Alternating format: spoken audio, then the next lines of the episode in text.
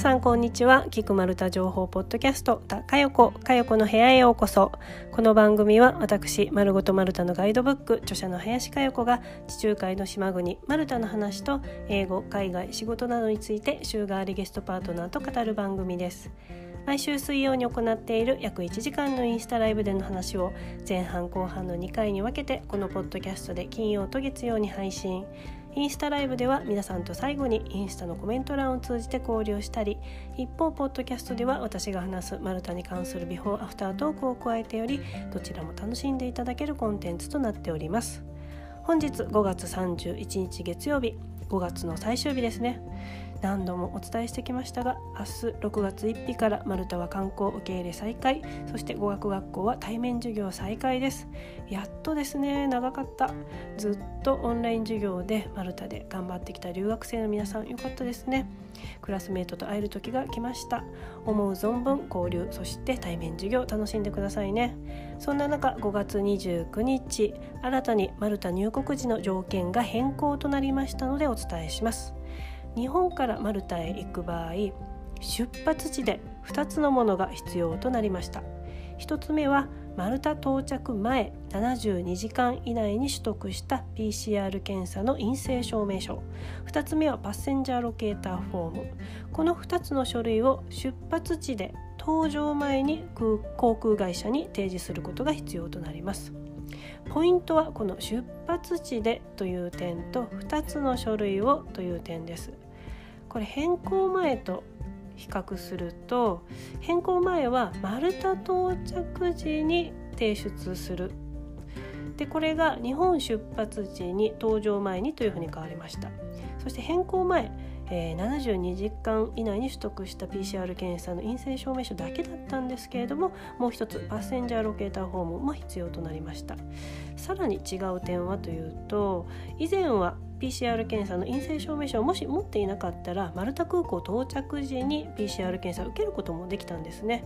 これができなくなります、うん、日本の出発する際搭乗前に出さないといけないので必ずどなたも日本出発前72時間以内に PCR 検査が必要ということです。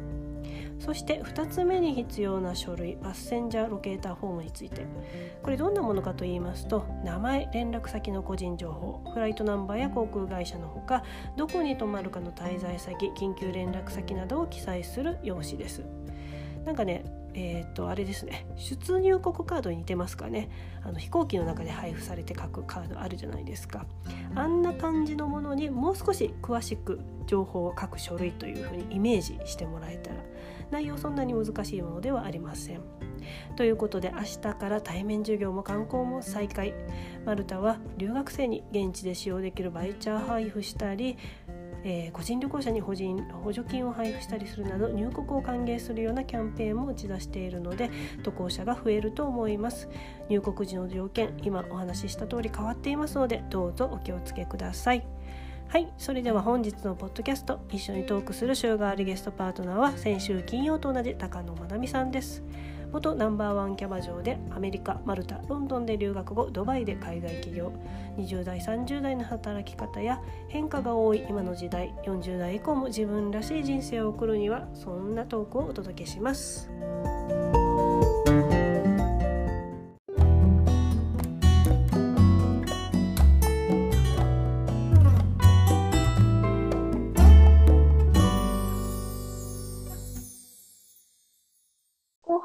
えーと、働き方プラス、まあ、さっきとちょっとかぶってくるかもしれないけど自分らしい生き方もうちょっと枠を広げて話していきたいと思います。うん、なんかまなみは、まあ、ここまで話を聞いていてもこういかに自分らしく生きるかみたいなところがなんか常に自分でも考えられているし、それもなんか行動に移せてると思うんだけれども、さっきね、その、あ、うん、自分気持ちよくないな、気持ちよ、気持ちいいかな、今とか、なんか自分これ好きかな、嫌いかな、みたいな、うん、なんか自分のこう軸をちゃんと持ってて、それにちゃんと聞いて、違ってたらこうしよう、うん、なんか OK だからじゃあしようみたいな、なんかすごくシンプルだと思うんだよね。でもしそういう居心地、自分が悪い状態になった時に、いち早く軌道修正しようっていう風な行動力もあるからだと思うんだけれども、なんかこういうさ、こううん自分らしく生きるって、なんか突き詰めたら何なんだろうって思うことがあるんだけれども、まなみにとっての自分らしくって何だと思う？自分らしく生きるとかって、まあよく言うけれども。だから、そのあれじゃない？居心地がいい場所にいるか悪いか？でもシンプルに。居心地の悪い場所に飛び込んで生きていくのがうん私は好きだから、おう だって居心地がいい場所にいたら成長しないじゃん。あ居心地悪いっていうまなみの言う意味は、なんかさ、例えばこう、人間関係がすごい劣悪なとことか、なんか意地悪なやつがいるとか、そういうんじゃなく、うん。ちょっと違和感を感じるけれども、新しいチャレンジだったりとか、したことない未知の世界だけれども、なんかちょっと。やってみようってそういう居心地悪いうんとこには積極的に飛び込んでいくべきだし、成長したければ自分が。うん。うん。楽な場所にずっといたら落ちていく一方だから、うん。でもその、なんだ、キャバクラとかもそうだけど、やっぱ私、うん福島から、田舎から上京してきて、東京のお店で初めて働いた時って、超田舎者扱いされるし、東京でずっと働いてるお姉さん連中が、こう、ナンバーワンとかさ、トップ10とかにいて、で、そういう人たちって、やっぱりうん、新入りみたいな田舎のキャバ嬢たちにすごい嫌嫌がらせとか露骨うなん。いじめとかをしてくるから、うんうんまあ、それが居心地悪くて嫌でいじめられたって言って辞める人が大半だけど、私はそういう部分で、じゃあ先にいるキャバクラのお姉さんたちがうんナンバーワンだからって私に嫌がらせしてくんだったら私がナンバーワンになればいいって思っちゃうタイプなのね。で、そう。で、自分が、そう。自分がナンバーワンになったら、そのナンバーワンも私に嫌がらせしなくなるわけじゃん。うんできないわけじゃん。自分の方が負けてんだから。うんうんまあで、そういう居心地の悪さだったら、私は自分がその人を追い抜くまで絶対やめない。で、な、やめるんだったらナンバーワンに自分がなってからだよ。うん。うんなるほどね。やっぱそこも逃げ、逃げじゃないっていう風なところだよね。そう。だからいじめられて当たり前じゃん。なんか邪険にされて当たり前じゃん。自分たち新入りで使えないんだからさ。うんうんうん。だったら、それでごちゃごちゃ言ってくる上司だったり、うんナンバーワンとかのお姉さんだったりを自分が超えればいいだけじゃん。そんなに居心地悪いなら。そしたら自分のお城になるよ。みんな言うこと聞いてくれるよ。ちなみにそれ、最初働き始めて、どのくらいの期間でナンバーワンに、まなみは最初なったの？キャバクラに関しては私は3ヶ月。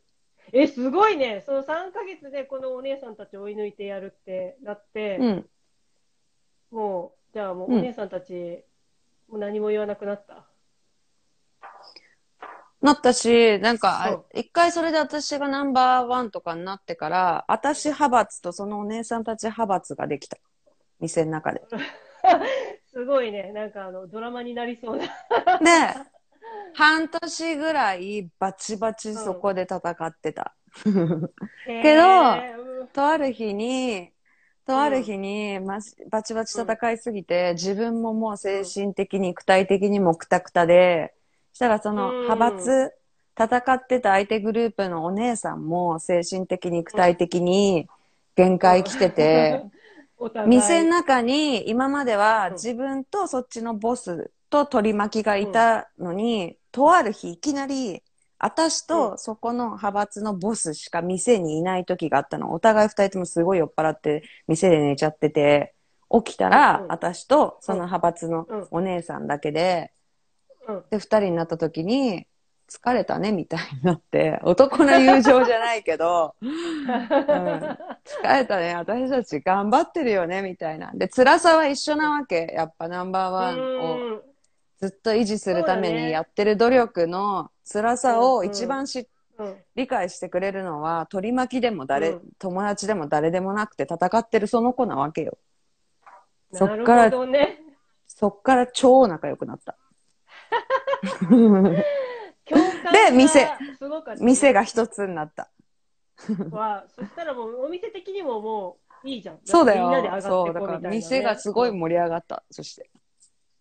それはすごい効果だね。自分がナンバーワンになっただけじゃなく、お姉さんにとっては自分をこう脅かす存在ができたから私も頑張らなきゃってなったことで、こうお互いが切磋琢磨し、もうお互いがもう、もうあの戦いで、お互いがぶっ倒れて、そう、ぶっ倒れて、生き返った時に目の前に、いて二人っきりになったみたいな。そしたらもういがみ合うのやめようみたいな。あそうだよね。だってさ、その人のその人自体をなんか嫌いになったわけじゃなく、あくまでもこうナンバーワンっていうこう仕事の部分でこうね、あの、やり合ってただけだから、そこで分かり合ったらね。そう、だから、ナンバーワンのお姉さんたちがいじめるとか、うん、なんか、こと言ってくるとか、当たり前だからって言われたくないなら、その人たちと同じ努力まずして、その人たちを抜いてみなさいっていう。だから、うん、そうな、みんな自分が悲劇のヒロインになんのって私はいつも思うけど。きっとそのお姉さんたちもやることやってないから。そう、お姉さんたち本気でやってるから。うんうん。で、やって新入りで入ってきて本気で、そう、やるのかやんないのか分かんない子たちに優しくしないじゃんっていう。なるほどね。そこ、そこをもういち早く気づいて、戦、戦い抜いてった学びは多分一目置かれてただろうね、やっぱりね。ドバイ行ったってそうだよ、やっぱり。パソコンもいじれないとこから始まって、みんなパソコンいじれて、ね、うん、カチカチカチカチいろいろやるけど、私はパソコンの電源どこですか？とか言ってるレベルから始まって、は？パソコンの電源もわかんないんですか？みたいなのをさ、ドバイに行ってから言われて、うん、いや、わかんないよ、ずっとキャバ嬢だったから、みたいな。うんうん。とかから始まり、ま、マジこんなにパソコンの電源わかんないだけでバカにされたから、絶対こいつより早く商談決めてやるとかさ。はいはいはいはい。でもそこでさ、営業の結果出したらもうそこっちのもんだもんね。そうだよ。うん、そう、だから結果先に出したから、もともとは全然なんか、下っ端みたいな、外部から入ってきた変なやつ、変なギャルみたいなこと思われてたけど、やっぱ結果出していけば、嫌、うん、嫌だった上司みたいな人とか先輩みたいな人って、結果出したらみんな嫌なやつじゃなくなるから、私もともと嫌なやつじゃないんだよ、そういう先輩とか上司とかって。嫌なやつじゃないけど、自分がそこに追いついてないから、嫌な人になってるだけで、自分がその人たちと同じ目線になって同じとこたどり着いたら、その人たちの言ってることと態度の方が、うん、なんか理にかなってるよっていう。自分ができないことを人のいじ、なんか上司とかのうん、いじめがどうとかのせいにするなっていう。うーん、そっか。じゃあそのナンバーワンを目指してね、がむしゃらに頑張ってた20代の時の働き方と、まなみ今33歳だよね？うん、33歳。うん。ね。30代に入ってから、やっぱ働き方って変わった、うん、なんか意識の持ち方とか。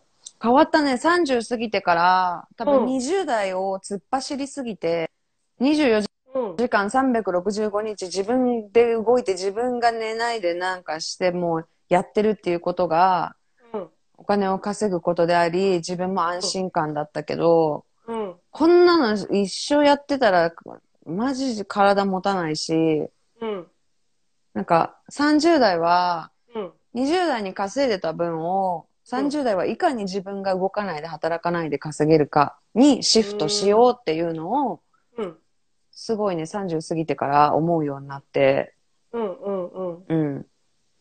で自分がやって、自分2号、自分第3号、4号みたいなのを、うん、逆に作れたら、自分は、今までみたいに動かずに、うん、その自分2号、3号育てたことにより、そこから自分も収入を得れたりとかさ、うんうんうん、ができるようになりたいって30になってからは思った。もう自分がバカみたいに動くのやめようみたいな。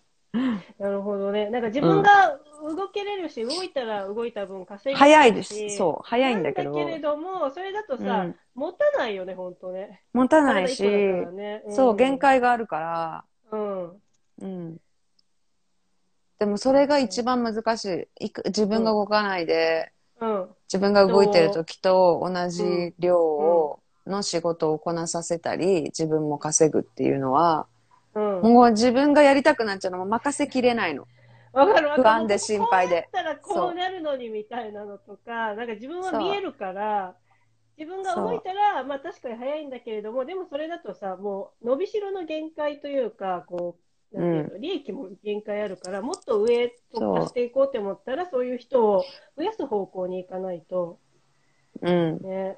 ドバイにさ、4年も5年も住んでる時に私ずっとこのままドバイにいんのかなって考えた時に、いや、うんここにずっとはいたくないってなった時に、うん。でいたくないんだったら、自分2号を作って、私がドバイにずっといなくても、私。の代わりに動ける人を育てなきゃいけないっていうのから、そういう発想になってったね。なるほどね。うんじゃあし、自然とそのドバイでの仕事をしながらと、まあ、20代でのそのもう激務というか、頑張った部分があるからこそ、30代の働き方のこうマインドチェンジみたいなのが起こったんだ。そうだね。知識、経験をある程度20代自分でいろいろやって、まあ10代からだけど、うん積んだから30弱にしても教えられることっていうのが、うん多分人よりはあったから、あ、そうだよね。そこがむしゃらにやってうん自分でやったっていう自負がないとい教けえられないよ、ね。何にも。そうだようんね。だからそうだよね20代っていうか若いうちの苦労は買ってでもしろってさ、よくさ、うん、じいちゃん。んとかばあちゃんとか親が言うじゃん。言 う言う。その意味が本当に分かった。若い時に苦労を買って、うん、買ってでもしてたら、どんどん楽になっていくから。うん。あと教えてるだけでいいんだもん。じゃあ今、まなみはまだ30前半なんだけれどそうだ。よ。うん、そうだよ。可能性がいっぱい。私はさ、なんか、30代の生き方が40代以降の人生後半を、こう、大体決める時期になってくるかなっていうふうに、自分は今うん40代からだから思ってるんだけれども、まなみの今後の40代、今20から30シフトでね、マインド変わったっていうふうな話したけれども、今後40代じゃあ自分こうしていこうかなみたいなんて、なんか考えはあったりする？すでに。今も30過ぎてから、まあそういうふうにシフトして、自分がどこにいても、うん。自分が巻いたビジネスとか、そういうのが継続できるようにっていう思いでうん。やってきてるから、うん。40になったら、もっと今よりかか、関わりたくないっていうか、仕事、うん。今教えてるっていう時間も、まあ仕事みたいなもんじゃん。はいはい、はい。だからもうそれすらなくその方が時間かかるよね。そうそう。もう私が行きたいって感じだけど、やっぱ人を育てるって大変だから、うんうん。育ててたのに、え、ここで辞めんのみたいなのとか、うん。ん、人事って大変だよ。そう そうね。だから、でも、やっぱりコロナにもなってさらに確信できたけど、やっぱ仕事一つってもうこの時代リスクだし、うん、自分がどこにいても、うん、あの、自分がの仕事とかを進められたり、ストップできたりっていうのができるって、やっぱコロナになってすごい重要だったんだなって思ったから、うーん。うん。自分がどこにいても、何をしてても壊れないようなビジネスだったり、収入だったりの種まきを40までにさらにして、40になったら今よりもっと仕事しない。しない。でも、そう、収入の、収入のために、その生きていく収入のために仕事はしない。ただ、今みたいに、じゃあフィットネス始めて大会出るっていう目標を決めて大会出ました。うん。で、大会出たからパーソナルジムやってほしいとか、パーソナルトレーナーやってほしいって言われたら、うん。楽しいからやるし、それは。うん。うん。うん。でお金を求めない仕事はこれからもし続けていくだろうけど、うん。うん。そのお金を求め、お金っていうかその収入生活のために必要なうん。うん。収入うん。に関しては、自分はノータッチでも、うん。そう、誰かに任せたり、そういう仕組み作ったり、で、収入を40になったらもっと入ってくるように、いろんな種まきをうん。趣味を仕事にしながら、うん。うん、生きていくだけ。じゃあこういうこと、あの、お金を生む仕組みの今種まき時期で、それがこう種をまいているのが咲い咲いて、自分が動かなくてもこう遠隔操作だったりとか、何かもう自然にベースとなるお金が発生するのがもう40代以降。で、そうしてる間に、あ、これやりたいとか、あ、これ面白そうっていう風な、お金生むか生まないか分かんないけれども、うん、自分が心地いい、楽しいをこう突き詰めれる時間と行動力を使えるところがあったらやる。うん。みたいな感じそう、でももうね、そう思って動いてたら、もうそれも結構達成されちゃってて、だから今フィットネス、トレーニングだけに生きてたりもしてんだけどさ。そうだよね。もう、もうすでにその生き方になななりつつあるよね。なってる。うん。うん。だやり始めると結構すぐ結果は出せるから、うんうん、だそういう、で、今そうなってるじゃん、自分が。別に何、うん、時間にも縛られてない、出社義務もない、何もない。うん。うん、から、遊びに行きたかったらいつでも行けるし。うん。そう、ただ、なんだろう。そういう人をもっと増やしたい。自分だけじゃなくて。うんうん。あ、まなみ1号2号、それをできる人、さらに。そうそうそう。まなみのこう、手下とかじゃなく、まなみと同じように、また育てられる人もっていう。うん。うんうん。うん。そう。だって自分ばっかり時間があって、遊びに行けるお金があっても、友達もそうなってくれないと、結局遊べないと思ってる。そう。本当に行きたい人と。そうだよね。うん、なんかそこ、そこがないとやっぱりむ虚しくなっちゃうよね。なんか頑張って稼いだけれども、結局こう、一、うん、人でしか遊べないだとね。そうそうそう。まあ、いるんだけどね、そういう自由な生き方できてる人、昔より全然増えたから、いいんだけど、やっぱり周りになんか縛られて苦しんでる人がいると、もっと楽な生き方いっぱいあんのにな、みたいな。自分さえちょっとやる気になればっていう。うんうんうん。うん。じゃあ最後の質問です。はい、えー、さっきのお話で、まあ、自分がどこにいたとしてもこう仕事が回っててお金を生む仕組みがあってみたいな話があったんだけれども、うん、それってねコロナ関係ない時代からもう自分のそういうマインドでなんかそういう人を増やしたいなとかやってたじゃんか。でも去年からこうね、世界でコロナがあの感染拡大してって、うん、みんな世の中の人はこう在宅勤務、リモートワークだったりっていうのがこう余儀なくされて初めてどこででも働ける仕事とかそうできるんじゃないかみたいなやっとこうマインドがねなんか実現可能な方に行くんじゃないかっていうふうにやっと慣れたと思うんだけれどもなんかそういう、なんか時代が今変わりつつある途中で変化を余儀なくされてるのか、学びはやっぱ変化を乗り切る力もこう得意な力としてあると思うので、なんかこういう変化を乗り切る人生をどう生き抜くかの必要な力って何だと思いますか？これ持ってたらこれからの時代生き抜けれるんじゃない？こういう変化の時代を生き抜く力、もう柔軟性しかありません。柔軟性に尽きる。逆らわない。こうなってるならそれに対応できるようにシフトを柔軟にしていくっていう。はいはい。まあ今の中年層、40代、50代が辛そうだよね。中年。耐えきれずにいて。なんか、なんだろうな、かよこは柔軟に、うん、柔軟に変わってってる数少ない中年の人だと思うよ。数少ない中年、ありがとうございます。レアな中年。うんまあ、確かにね、あの、うん、なんだうち、私、母から教えられてずっと言われてるのが、あの慌てる古事記はもらいが少ないっていうふうに。何それ？あの、こういうさ、変化の大きい時とか、みんながわーってなってる時ほど、まあまあまあまあ、一回落ち着こうって。うん、なんかそういう時にこうあじゃあ転職しなきゃとか今だままずいからこうしなきゃって動くほど稼ぎが少ないというか儲けが少ないっていう風な意味なのね。だからそういう変化の時こそ、まあ、柔軟にこう一緒に変化に乗りつつあこれでいけるとか、うん、ここで行こうって思った時にバッて行けばいい話でっていう、まあ、学びをこう柔軟性に尽きるって話にちょっと似てるんだけれども、だから、こういう時こそ、まず、まず慌てない。で、柔軟に考え、いけると思ったら、いけると思ったタイミングで行こうっていう、その、なんか、なんて言うんだろうな、見極める目も必要だし、行動力も必要だし、っていうところかな、なんか私が思うのは。どうした？聞こえなくなった？声。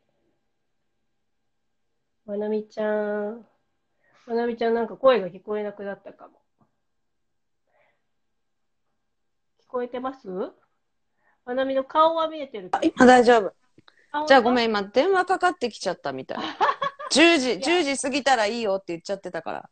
ああ、ごめんごめん。じゃあ、じゃあ、もうん大丈夫大丈夫ありますあ、本当？うん。はいありがとう。はい。じゃあ、皆さん、あの、変化を乗り切る力、変化を乗り切ってきた30代のまなみちゃんと、あの、変化を乗り切る力があると、まなみちゃんから認められた40代の私が、柔軟性ということをちょっとね、あのー携えながら乗り切っていきましょうっていう風なところですかね。うんということで、今回のトークも、まなみちゃんありがとうございました。ちょっと途は中途切れてしまって申し訳なかったんだけど、また来月6月もよろしくお願いします。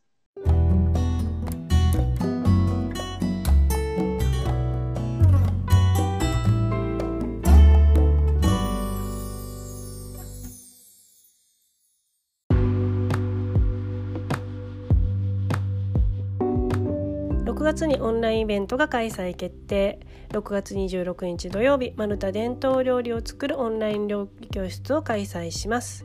教わるのはおなじみレストランマルタのオーナーシェフ高宮隆さん。高宮さんをお招きして私が案内人となり一緒に作る料理はブラジオリ。ザ・マルタの伝統料理であり定番中の定番です。お肉を使った料理で食べ応えもボリュームも見た目もがっつり感あります。マルタの家庭料理としても親しまれておりおもてなしのメイン料理にもぴったりです。イベントは HIS オンラインツアー販売サイトまたは Peatix で受付中。私のブログや Twitter インスタにも情報を載せていますのでぜひご覧の上ご参加ください。マルタのワイン付きチケットもあります。今日はこのブラジオーリについてお話ブラジオリはマルタ語の料理名です。英語で表現すると beef olives とか stuffed beef rolls なんて表現します、まあ、一言で言うと肉の肉巻きですね。ハンバーグの具材のようなミンチ肉をビーフってねあの英名でも書かれてた通り牛薄切り肉で巻いて煮込んだものです。まあ、イメージしやすくするとロールキャベツちょっとイメージしてください。このロールキャベツの外側がキャベツじゃなくってお肉で巻いたようなものです。そして煮込むスープがコンソメとか薄いものじゃなくってワインとトマトソースで煮込んだこってり感あふれる煮込み料理です。ロールキャベツのように野菜で巻かずお肉で巻くという発想がマルタ人らしいですね。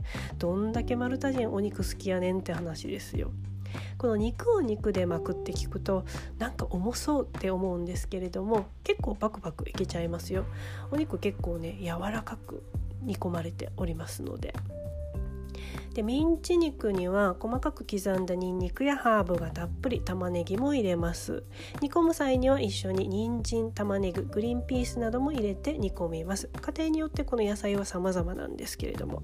でそれらを赤ワインとホールトマトでグツグツ煮込む、まあ、このように肉の肉巻きとはいえちゃんと野菜も入ってますのでご安心ください。肉だけじゃないですよ。そしてこのニンニクとハーブをたっぷり使うのってマルタ料理の特徴かなと思います。イタリア料理でもハーブって使うじゃないですか。バジルオレガノローズマリーとか。でマルタでもこのバジルオレガノローズマリーとか料理で使うんですけれどもさらに中東アラブ諸国で使われるようなハーブを使うのがマルタ料理なんですね。例えばマジョラムコリアンダーフェンネルといったもの、ね、イタリア料理っぽいんですけれどもこれらに地中海周辺の国の味をミックスさせたのがマルタ料理の特徴です。でブラジオーリは色があの結構茶色いですね。でマルタって茶色い食べ物が多い気がします。他にラビットシチューうさぎの煮込みとかね。やっぱりこれも赤ワインとホールトマトで煮込むので色同じになっちゃいます。ですが取材してみるとお店によってうちは赤ワインじゃなくて白ワインで煮込むようだったりチスクビールで煮込むようなんてとこもあるのでそれぞれお店によってこだわりや違いがあるんですけれども最終的にはあのー、ね大体お酒とトマトで煮込むと茶色になるっていうそしてもう一つタコの煮込みもそうかな。オクトパスシチュー。これも、えー、うさぎのシチューと一緒でワインとホールトマトで煮込むのでこれも茶色い食べ物となります、うん、豆のペーストビギッラもそうかな。うん、でもね茶色い食べ物って美味しいじゃないですか。日本でも。あの揚げ物煮物で作られた茶色いお弁当とかね。色はちょっとなんだけれどもでも美味しいっていう。なんか茶色い食べ物が美味しいって日本もマルタも共通なんですかね。次マルタに行ったら私食べたいのなんだろうな。やっぱこの定番のブラジオーリと一緒にマルタパン食べたいですね。そしてチスクビールで流し込みたい。この番組はインスタライブでは水曜ポッドキャストでは金曜月曜に配信。インスタストーリーで番組への質問感想など募集しています。ぜひお送りくださいね。それではまた次回もお聴きください。See you! チャオチャオ